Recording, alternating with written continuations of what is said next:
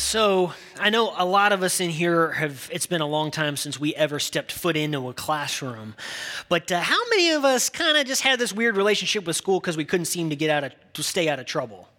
Anybody have trouble in school? Anybody? I was one of those kids that always liked school. I got along okay in school. But some of us in here were rascals and probably gave our teachers a really hard time. And to start us off, for those of you who don't know who Dr. V is the superintendent of Mansfield Independent School District. He's a faithful, committed member of this church, and he's retiring at the beginning of 2020. And that's sad, and we're kind of sad about that. I know he will be missed, but he was kind enough to send and film this video for us that we're going to watch. When I think about people living a brave life, I cannot help but think about the educators in our community who are meeting the varied needs of our students with persistence, patience, and empathy. Nothing can take the place of a child being taught that he or she has potential. If you look around and you talk to any successful adult, every one of them shares one consistent message. Somebody in their life mentored them. Many of those men and women were coaches and teachers. If you have an adult who cares about you and someone who helps make the path a little bit easier or guides the path for you, you can do so much more.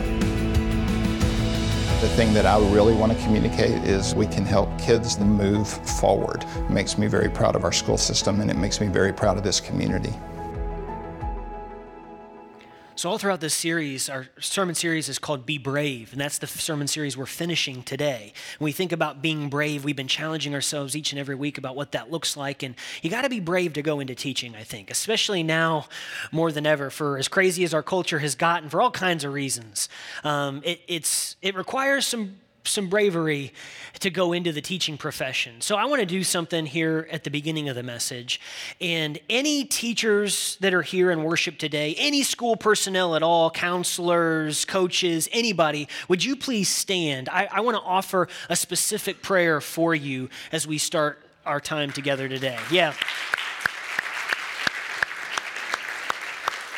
So please remain standing and let us pray.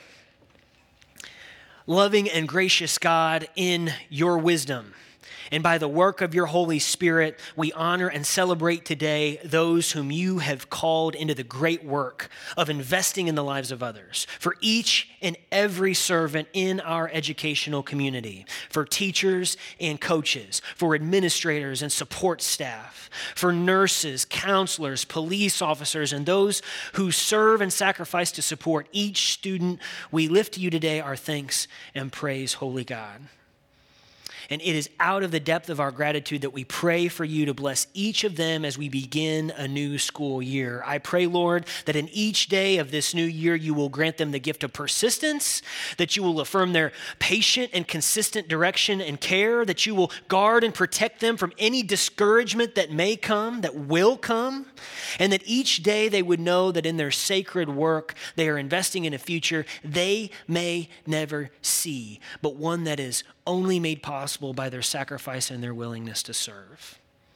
And as each day passes, I pray that they will feel our appreciation, they will receive the support we know they need, and continually be uplifted by the power of your Spirit and by the power of the knowledge of knowing that this community of faith, this family, prays for them. May you bless them each and every day. We pray all this in Jesus' name. Amen. Amen. Please be seated, and thank you. We've obviously, as we bring this sermon series, Be Brave, to a close, I can't help but thinking about teachers that I had in some of those classroom settings, and some of the teachers that were my favorite teachers were the ones that were a little more creative to try to get the message and the lessons to stick. And so some of my favorite teachers early on, especially more in elementary school and middle school, I remember would tease us at the beginning of class with a cartoon that may have looked something like this. And so this cartoons would always sort of have some layers of meaning to them, but they would be fun. They'd be pretty straightforward. And this is a pretty straightforward one. So the man on the island is really pumped because he thinks he's finally going to be saved. He's waited and waited and waited on this island, and finally there is someone coming to rescue him, he thinks. Except little does he know that this guy who's floating towards the island thinks he is going to be saved, that salvation awaits for him because now he's been wandering and he finally finds dry land. Only he'll soon find out that it's not much bigger than a postage stamp, and that for neither person is the perception and the reality are misaligned. And that's what we see in the title for this, is perception versus reality. And for many of us, our perception versus reality is what can be a little off in our lives. And as we think about all that we've talked about being brave and what keeps us from being brave, what keeps us from being who God has called us to be and doing what God has called us to do, sometimes it's because we think that someone else is willing to do what I'm unwilling to do. There's maybe fear. There's maybe some past failure. We think the past is just going to repeat itself. We have this struggle with perception when it comes to what we've been called to do and the jobs that we've signed up for, that some of us just think, you know, we're exempt from being brave because we didn't pick those jobs. We're not teachers. We're not first responders. We're not in the military. And so we have this notion that extraordinary acts of bravery, and we think about those famous times in history that stick out from our history lessons, and we think that's what being brave is, when being brave has just as much to do with our ordinary life and our everyday moments. And I think one of the other things that keeps us from being brave is our perceptions. That I think for some of us, we feel like we're being brave going through life. We meet our responsibilities. We've checked off our to-do lists. And I don't necessarily endorse his language or his methods, but there is a very famous skit by a comedian, Chris Rock, from the mid-90s, where he famously makes fun of people who brag about taking care of their kids, and how it highlights the low expectations for their life. It's like, you're supposed to take care of your kids. And yet for many of us, the perception of our life is that we're responsible, we're self-sufficient, we've got it all together, we don't need to lean on anybody else. And in that, we perceive maybe that we're brave when we're really just doing what we're supposed to do. And so, do we have some perceptions that don't match up with reality? Do we have some perceptions in our life that really just highlight, if we're really honest, we probably should have some higher expectations for ourselves and for what God has called us to do? Today we're going to be spending some time in the very, very last book of the Bible, in the book of Revelation. And for those of you don't know about Revelation, Revelation is full of very imaginative and evocative imagery. It's unique in that Revelation is an apocalypse. It's a prophecy and it's a letter. It's doing a lot of things. There's a surplus of meaning in the book of Revelation. And we don't have time to exhaustively go through the book of Revelation, but if you're interested in that, we're covering chapters 6 and 7 this week on Wednesday night right here. So Pastor Mike and I have been leading a book study through the entire book of Revelation. So if you want more of a general overview, I'd point you in that direction. But today, we're just going to talk about this specific letter that's given to one of the 7 churches, the church of Laodicea. So we've got a couple images. This first image is just this ancient ruins of the city and where the church was in Laodicea. And then the second image we're going to see is a map. And this map is of Turkey, what is today the country of Turkey, and those 7 churches are all being addressed at the beginning of the book of Revelation. And the church of Laodicea is the one that's the farthest to the south. So you can see that map there, and that's the church that we're going to be focusing on this morning. And when the book of Revelation begins, it begins with this vision of Christ. And we're given this description of Christ, and that the message is to be given, this message that's given to St. John is to be written down on a scroll, and it's to be sent to these 7 churches. Now, 7 and numbers and animals are weird in the book of Revelation, and there's all kinds of meaning wrapped into this. So 7 and numbers, any kind of number, 1, 2, 3, 4, 5, 6, they never just only mean their literal number, but they often mean so much more. So in Scripture, especially in Revelation, like the number 3 often represents the divine, Father, Son, Holy Spirit, 3 persons in one essence. The number 3 is often attached to a divine image, or often attached to God and symbolizing God in some way. The number 4 often represents the earth. In prophetic books of the Bible, we're told that there's 4 winds from the 4 corners of the earth. The number 4 often represents the earth, and so we can all do simple math. 3 plus 4 is 7. And so there's this number 7, and we understand God creates in 7 days, and that 7 also is closely associated with God, it symbolizes perfection, often completion, and that multiples of 7, 7 times 7 times 7. If there's multiples of 7, sometimes that number represents the reference point that it's referring to often elevates to a kind of universal application or universal status. It's meant to apply beyond itself. And so as these 7 churches are addressed, these 7 churches in their specific scenarios and situations and contexts and struggles are being addressed, and yet all churches at all times and in every place are being addressed in these 7 churches as the vision of St. John comes to be given to these 7 churches.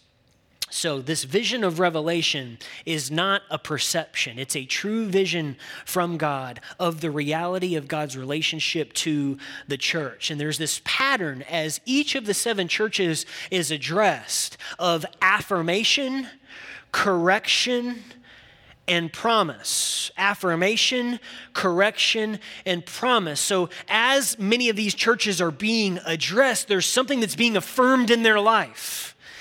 And yet there's something that they're not quite living up to the standard. They've been lax, or they've failed to act in certain ways that they've been called to act, or believe and hold to the doctrine and the true witness of Christ. And they've let maybe other teaching creep in the local church. And then to each and every church is given a promise that no matter how harsh and critical the word might be, every church is given a word of promise. And there's a really important point here that's implicit, that's a bit esoteric, as this word comes to the churches, that we can't come to know and believe in Christ without the church. And there is no church without Christ. We can't come to know and believe in Christ without the church. And for many of us, especially in our modern context, that kind of runs against some of our intuitions. That we look at the church and we see its fallibility. It is a church, this is a house of broken people, of sinners, and we see that it's kind of messy. That some folks, it's tough to sit in classes with some folks. You got to hear like the same people every week. And when is Pastor Shea ever going to tone it down? Is he always this animated? You have to hear some of the same voices and deal with the same people. And I think some of our intuition or some of our personal preference would be, well, I can do this myself. Like I've got my Bible and I've got my faith and my family, and I can figure out how to do this. And in fact, doing it my own, I may even be able to do this better than if I was connected to the church. But yet it's a powerful and an important word for us here right at the beginning, that we can't come to know and believe in Christ without the church. As messy as it is, and as difficult as it is, because the church has been its own worst enemy when it comes to maintaining authority. Because of some of the mistakes, because of how far some of the leaders have fallen, it's been difficult to understand and embrace the authority that Christ has given the church. And yet, this is who we're called to be, even though we often perceive we could be just fine or maybe even better without the church. Paul tells us this in Colossians. Paul says, the Son is the image of the invisible God, the firstborn over all creation. For in him all things were created, things in heaven and on earth, visible and invisible, whether thrones or powers or rulers or authorities, all things have been created through him and for him. And he is before all things, and in him all things hold together, and he is the head of the body, the church. He is the head of the body, the church. A lot of things are said there. There's a lot to unpack there, but I want us to focus on that last part, and he is the head of the body, the church. And in our present culture and context, it's easy to have a relationship with the church, much like our relationship with very fine foods or our cell phones, where we use our cell phones for convenience, and some of us have this relationship with the church that we feel like, it's about time I go back and do that again. And I need to hear a word this week, so I'm going to go this week, and instead of making this a consistent promise and a consistent part of who we are. Or it's like fine food, where it's like, every once in a while we all are on a budget. We don't get to eat all we want to eat all the time, but sometimes with special times, it's great. And some of us, that's our relationship with the church. And yet it seems strange to say this, to bring in this image of the body and bodily organs. But to exist outside the church is to exist without the organs that we need that give us life, as this bodily image is being lifted up for us, as we are all members of this body where Christ is the head. And to choose to live outside of that is like to choose to live without our most vital organs. And that's the imagery that we're invited to have when it comes to the church. And it's tough for us. It's tough for us because we think we can do just fine without the church, I think. So let's look at what John, the word John has to say to the church in Laodicea as we start Revelation chapter 3, verse 14 to 22.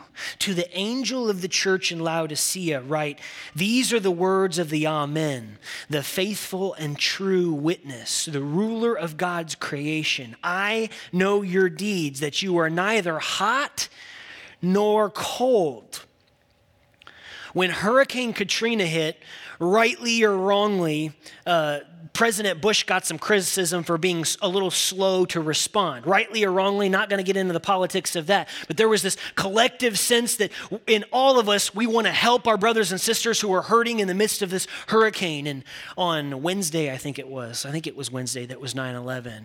We remembered 18 years ago the just horror and the tragedy of 9/11. And one of the positive, if not maybe the only positive outcome or response to these kinds of tragedies is this collective sense of responsibility and grief and wanting to step in and do whatever we can to assist and to help. It was unifying in a lot of ways for the nation and for the country. And Laodicea, this context of Laodicea is in the Lycus Valley, and it's this area that's prone to earthquakes. It's an area prone to earthquakes, and there have been some famous earthquakes even throughout the first century, and some of the cities around Laodicea really loved the central funds that they could lean on from Rome when they were struggling and when they were devastated by earthquakes. But in AD 61, there was a pretty substantial earthquake that hit Laodicea. And Laodicea was just fine to say, we're good, Rome. Thank you very much. We got this. We can take care of ourselves. Laodicea is this banking center in the region. They had a fine medical school that actually specialized, we know, in ophthalmology. So they specialized in the study of the eyes, and so they had all these eye powders and these eye ointments. It was the center for, believe it or not, for this kind of fashion where everybody wore black. There were this fine wool from these black sheep. And so it was an area in a city that was pretty well off, that was fashionable, that cared about its appearance, that had a lot. But of all the things that Laodicea had, what Laodicea didn't have was a good water source. So Laodicea doesn't have good water. And so we're going to see an image now of this valley, and Laodicea has to rely on two places and two cities for water. So Hierapolis, and the water that they would receive from Hierapolis was hot. It was like 95 to 200 degrees because it was coming from these hot springs, was the kind of water that came from there. And there are ancient aqueducts that have been uncovered that show this transportation of water. So the water from Hierapolis was very, very, very hot. And then from Colossae, the water was cold. It was snowy alpine water way high up from Mount Cadmus. So the water that would come from Colossae was really, really, really, really cold. And so really, really, really cold water, as it made its way to Laodicea, would get warmer. And the water from Hierapolis was really, really, really, really hot water, and as it would come down to Laodicea, it would cool. So by the time it would get to Laodicea, it would become lukewarm. Christ says, "You're neither hot nor cold. I wish you were either one or the other. So because you were lukewarm, neither hot nor cold, I'm about to spit you out of my mouth. You say, 'I am rich. I have acquired wealth and do not need a thing.' But you do not realize that you are wretched, pitiful, poor, blind, and naked. I counsel you to buy from me gold refined in the fire so you can become rich, and white clothes to wear so you can cover your shameful nakedness, and salve to put on your eyes so you can see." So what's funny about this water is there's a real natural, immediate kind of literal meaning here. This water that would come from Hierapolis would be full of chemicals too. So literally when that water would get to Laodicea, it would be water that would make you sick. It would be water that if you tried to drink, you would need to vomit it out of your mouth. And so the word here, this word here for this church is a difficult one, because Christ is saying your life, the life of this church, I literally want to vomit it out of my mouth. I said that there's this pattern that comes to these churches, a pattern of affirmation, a pattern of correction, and then a pattern of promise. That's true of every word to the seven churches, but two churches. And to Laodicea is one of those churches that doesn't actually get the word of affirmation. There's nothing about their life that is being affirmed. And that what Christ is saying is, this form of Christianity, I will vomit from my mouth. That they have to realize that they are the church that needs help more than anybody does, but yet they're a church that's the most immune to help. They're the church that's most immune to help because they don't realize that there is a lack in their life. They don't realize that there is a need. They've come to believe that they're good. They can handle this themselves. They can handle any problem that comes their way. And they've lost this kind of dependence and this need for Christ. That if you were hot or if you were cold, that's the kind of water that we drink. But lukewarm water is gross. We've got no use. There's all kinds of things that can harm us that live in lukewarm water that make us sick. And that's the kind of strong imagery, and that's the strong word that Christ has for the church in Laodicea. They don't need God because they have everything. And Christ is saying, your perception is not reality. You think you're okay because you have all these things, but you need gold from me. Forget your banks. Forget that you're this banking center and that you think you've got money stored up on this earth that can cover you in case of disaster. It's, you need to come to me and have your gold refined in my fire, Christ says. You need the white baptismal clothes to be put back on yourselves. You need to remember the time that you were baptized and when your perception was reality, when you realized that you needed me. You don't need to wear these black clothes that you like staring at yourself in the mirror. Remember the white clothes you used to wear when you were baptized, and yet you have all this medical knowledge and you have all these powders and these ointments for your eyes, and you think you have an accurate view of your situation and your condition and reality, and yet you are blind.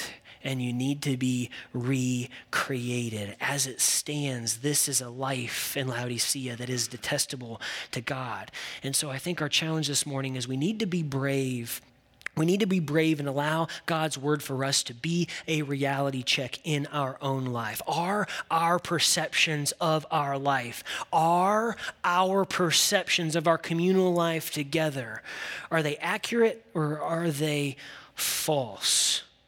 In what ways have we made ourselves immune from the help of others? In what ways have we kept ourselves from even seeing that we need help at all? Where are you being lukewarm? Are you being lukewarm in the amount of time that you're given to the Lord? What's your relationship with church? Are you being lukewarm in that you're willing to move and you're willing to go and you're willing to do, but you're not willing to actually sit, wait, and be patient for what God is trying to teach you? Are you willing to teach and not be taught? Are you willing to move and help others, but you're not willing to receive any help? You're not willing to be moved yourself. In what ways are we lukewarm? In what ways are we lukewarm as a community of faith? I think I keep saying Paul because this is a similar letter for him, but what John is saying to us through this vision that Christ gives him is, in what ways are we being lukewarm as a community of faith? Like, what's our perception of ourselves in the life of the greater community? And is that an accurate perception or is that false? Do we think we're really being successful and really, really, really good when we're actually failing? Can we really be honest with ourselves and receive a word from the Holy Spirit and digest that maybe we're not doing what we're called to do? Maybe we're missing the mark in certain areas of our life. I think this is a challenging word for us to take appraisal, not only of our personal life, but of our life together as a community of faith, so we can ask God to give us a vision to see where we've been blind, to actually perceive the truth, and then step bravely into that next step of faith. Because even if our church is in a state that we don't get a good affirming word like Laodicea and the other churches, Sardis, like not an affirming word was given. But even though they weren't given an affirming word, God is still a faithful friend who delivers a promise to the church if she will turn and obey the word that God gives. And so even though Laodicea doesn't get a good affirming word, those whom I love, Scripture says, I rebuke and discipline. So be earnest and repent. Here I am. I stand at the door and knock. If anyone hears my voice and opens the door, I will come in and eat with that person and they with me. To the one who is victorious, I will give the right to sit with me on my throne, just as I was victorious and sat down with my Father on his throne. Whoever has ears, let them hear what the Spirit says to the churches. So I think sometimes it's natural for us to hear this word and hear this promise as if Christ is just waiting on the outside of the door of my life and my house and just waiting for us to invite him in. And I think it may be saying that, but it's also saying more. I think this image and this illustration also works the other way, that the master stands outside his house. The master is coming back to the house that he built, and you and I in the church, at an unexpected hour, and will we be awake and ready to welcome him home as we serve the least and the last and the lost? Will we welcome the master home to his house, who is coming again, who is ready? Will we stay awake and be ready and be faithful at that time? I think that's also the way in which this illustration works, so that we stay passionate and fiercely attentive to who God has called us to serve, to welcome him home, by loving others, to welcome him home by being a sign of the foretaste of his kingdom that hasn't fully come yet, but that is coming, to welcome him home. And to those of us who are victorious, to the church, he says, who are victorious, is an amazing promise. We're invited to sit right next to him on his throne. Now that's a promise that should keep us motivated. That's a promise that I think will keep us brave. That God has a seat saved for you next to him on his throne. He has a seat saved. He has a seat saved for us right next to him on his throne of grace. And so if he has a seat saved for us, as we finish this message about a sermon series called Being Brave, who might we save a seat for? Who in our lives do we need to save a seat for next week and the week after next? As we understand that our serving, that our message, that our invitation to the world is at the same time welcoming Jesus home, welcoming the Master, who will come at a time we don't know, in an hour that we can't expect. And so will we be brave enough to be ready and expectant? Will we be brave enough to take appraisal of our personal lives and our communal lives together and identify and be honest with God about where we've been lukewarm, where we've tried to insulate ourselves and make ourselves immune to hearing his word and to seeing the way in which he's called us to grow? Will you please pray with me?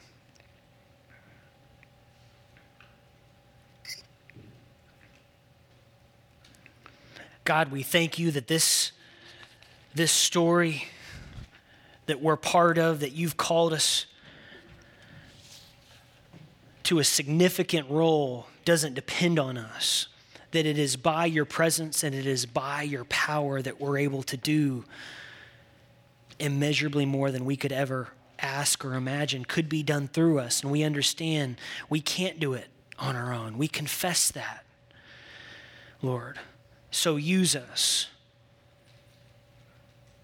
Help us love what is unlovable in other people, because we understand we are repentant. We confess that we're broken, that we are sinful. We recognize that you have loved what is unlovable in us, and that the only place for forgiveness and for peace is in you.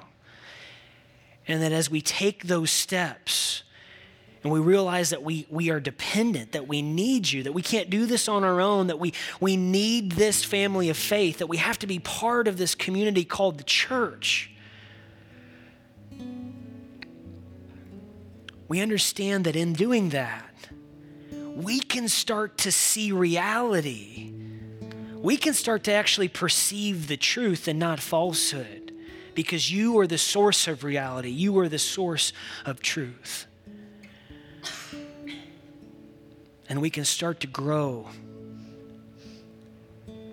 when we realize that we need you. We need each other. So God, shatter our pride. Help us be humble.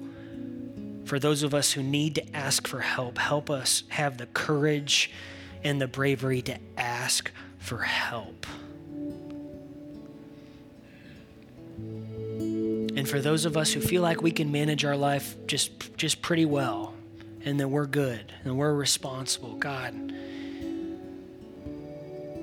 help us come alive, wake us up, help us realize that we're lying to ourselves and to our family. And we can't do this. We can't manage it on our own. We need you.